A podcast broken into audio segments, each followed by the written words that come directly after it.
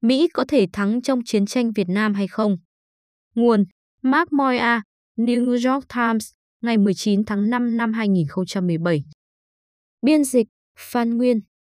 Bản quyền thuộc về dự án nghiên cứu quốc tế. Sự quan tâm của tôi đối với chiến tranh Việt Nam bắt đầu từ đầu những năm 1990 khi tôi đăng ký học một khóa học về lịch sử của cuộc xung đột này ở trường đại học. Một phần lý do đưa tôi tới chủ đề này là sự khinh thường mà các bạn học, các giáo sư và giới trí thức nói chung dành cho không chỉ cuộc chiến mà cả các cựu binh Mỹ. Đối với tôi, đó là một sự sai trái khi mà người ta cho rằng những thanh niên đánh cược cả mạng sống của mình ở Đông Nam Á lại bị xem là đáng khinh hơn những người du du an toàn ở nhà. Lịch sử của cuộc chiến như được dạy trong các lớp học đại học dựa trên hai giả định chính. Thứ nhất, cuộc chiến là không cần thiết, thuyết domino, hay ý tưởng cho rằng việc Cộng sản giành phần thắng ở Việt Nam sẽ dẫn tới sự sụp đổ ở phần còn lại của Đông Nam Á là sai. Hồ Chí Minh là một nhà dân tộc chủ nghĩa hơn là một nhà cộng sản, và vì vậy Hoa Kỳ không cần phải lo lắng về việc đánh mất Việt Nam. Thực tế rằng phần lớn các quân cờ domino không sụp đổ sau khi Nam Việt Nam bị đánh bại năm 1975 là bằng chứng rõ ràng nhất. Giả định thứ hai cho rằng người Mỹ không thể thắng trong cuộc chiến này. Theo quan điểm lịch sử chính thống, Hoa Kỳ đã không bao giờ có thể chiến thắng, bởi vì sự quyết tâm của những người Cộng sản Việt Nam được nói là lớn hơn rất nhiều so với quyết tâm của đồng minh Nam Việt Nam của Mỹ. Không có chiến lược thay thế nào có thể mang lại thành công, và vì vậy Hoa Kỳ chắc chắn phải từ bỏ Nam Việt Nam sau khi hứng chịu những thương vong kéo dài.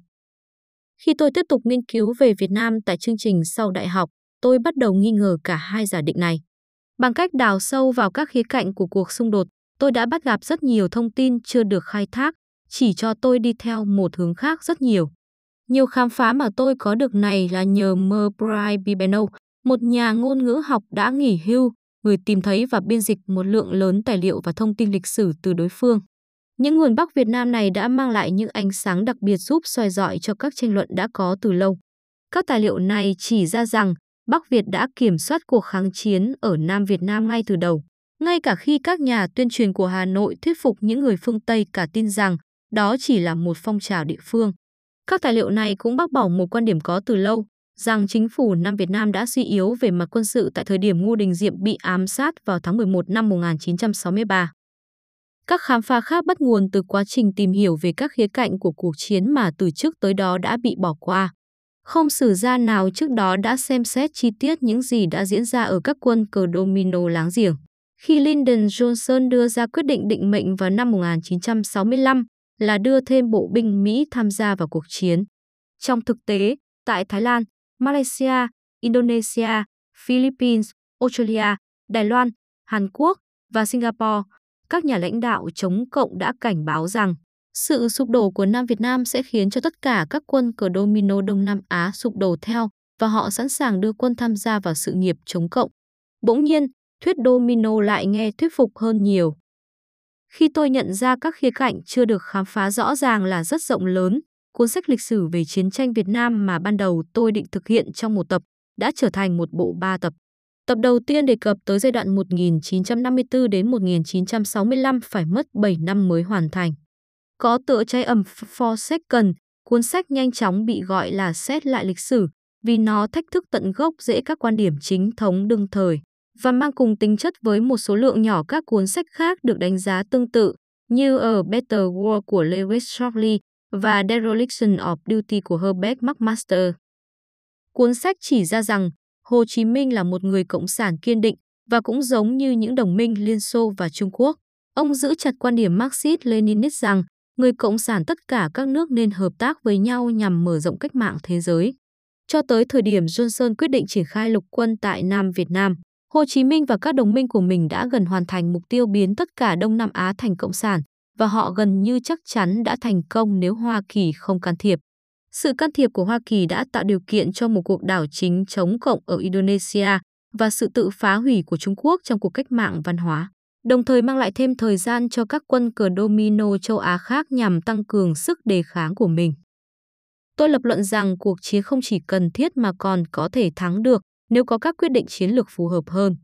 Sai lầm quan trọng nhất chính là quyết định của đại sứ Mỹ tại Nam Việt Nam, Henry Cabot lúc bật đèn xanh cho một cuộc đảo chính lật đổ Ngô Đình Diệm. Sự kiện đã làm đổ vỡ bộ máy an ninh Nam Việt Nam và khiến Bắc Việt Nam khởi động một cuộc xâm nhập quy mô lớn vào miền Nam.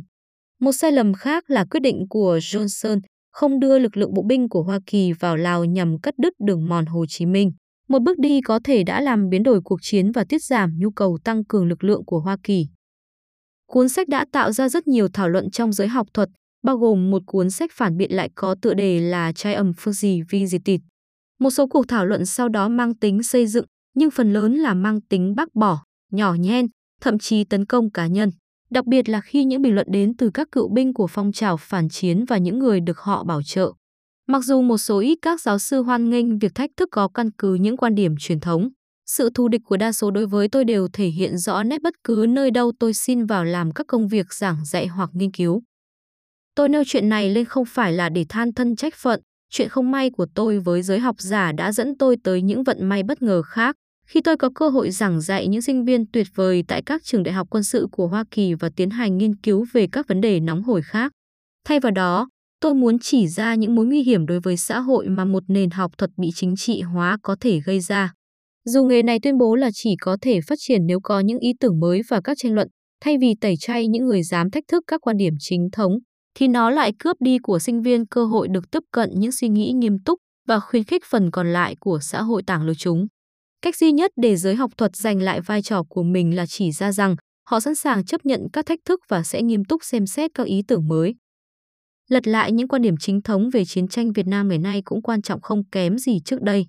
Khi còn làm tư vấn tại Afghanistan, Iraq và các khu vực xung đột khác, tôi đã chứng kiến các chính trị gia, sĩ quan quân đội, nhà báo và các nhà khoa học chính trị tìm cách áp dụng những bài học của Việt Nam vào bối cảnh mới. Càng chứng kiến tôi càng trở nên tin rằng hiểu biết lịch sử hời hợt và việc phụ thuộc quá nhiều vào lý thuyết Hàn Lâm đều mang lại những lời khuyên không đúng. Những lời khuyên có thể khiến nhiều người bị giết và thậm chí là cả thất bại trong một cuộc chiến. Thực tế, nghiên cứu mới nhất của tôi tập trung vào các sự kiện năm 1967 giúp làm sáng tỏ cách mà những thảo luận trong nước về cuộc chiến có thể mang lại một tác động mang tính quyết định. Một trong số những diễn tiến quan trọng nhất trong năm 1967 là việc chính quyền Johnson hối tiếc về quyết định không muốn tạo ra sự ủng hộ của công chúng dành cho cuộc chiến bằng cách thảo luận sự cần thiết của cuộc chiến một cách công khai. Các quan chức của chính quyền giờ đây nhận ra rằng việc công chúng không hào hứng với cuộc chiến đã khuyến khích kẻ thù tin rằng Hoa Kỳ rốt cuộc sẽ từ bỏ đồng minh của mình và vì vậy Bắc Việt không có lý do gì để buông bỏ.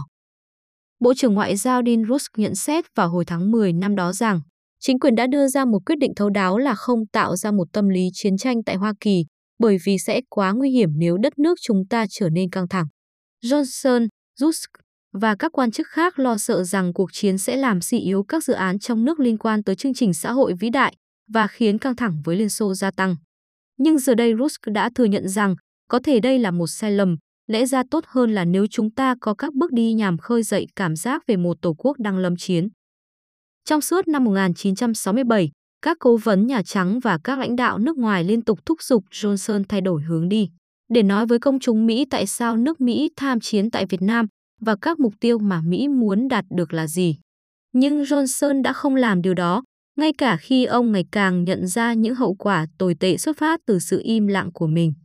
Johnson thừa nhận vào mùa thu năm đó rằng nếu lịch sử kết tội chúng ta, thì đó là vì chúng ta đã tiến hành một cuộc chiến mà không cố gắng khơi dậy lòng ái quốc. Khi không có sự khích lệ tinh thần từ Tổng thống, sự ủng hộ của công chúng Hoa Kỳ đối với cuộc chiến đã suy giảm trong năm 1967. Như các quan chức chính quyền lo sợ, sự suy yếu trong quyết tâm của Hoa Kỳ đã củng cố ý chí của Bắc Việt trong việc kiên trì theo đuổi cuộc chiến. Hà Nội đã bác bỏ tất cả các đề nghị hòa đàm của Hoa Kỳ với nhận định rằng cuộc tổng tiến công Tết Mậu thân sắp tới sẽ phá hủy những gì còn rớt lại trong ý chí của Hoa Kỳ. Nói cách khác, sự quay lưng của công chúng đối với cuộc chiến không phải là điều không thể tránh khỏi.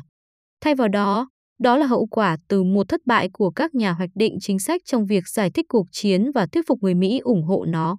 Ngày nay, với việc đất nước chúng ta đang tham gia vào hai cuộc chiến kéo dài khác nhau, cũng như khả năng các cuộc chiến khác có thể bùng phát bất cứ lúc nào, đây là một bài học mà các nhà lãnh đạo hiện tại của chúng ta nên ghi nhớ.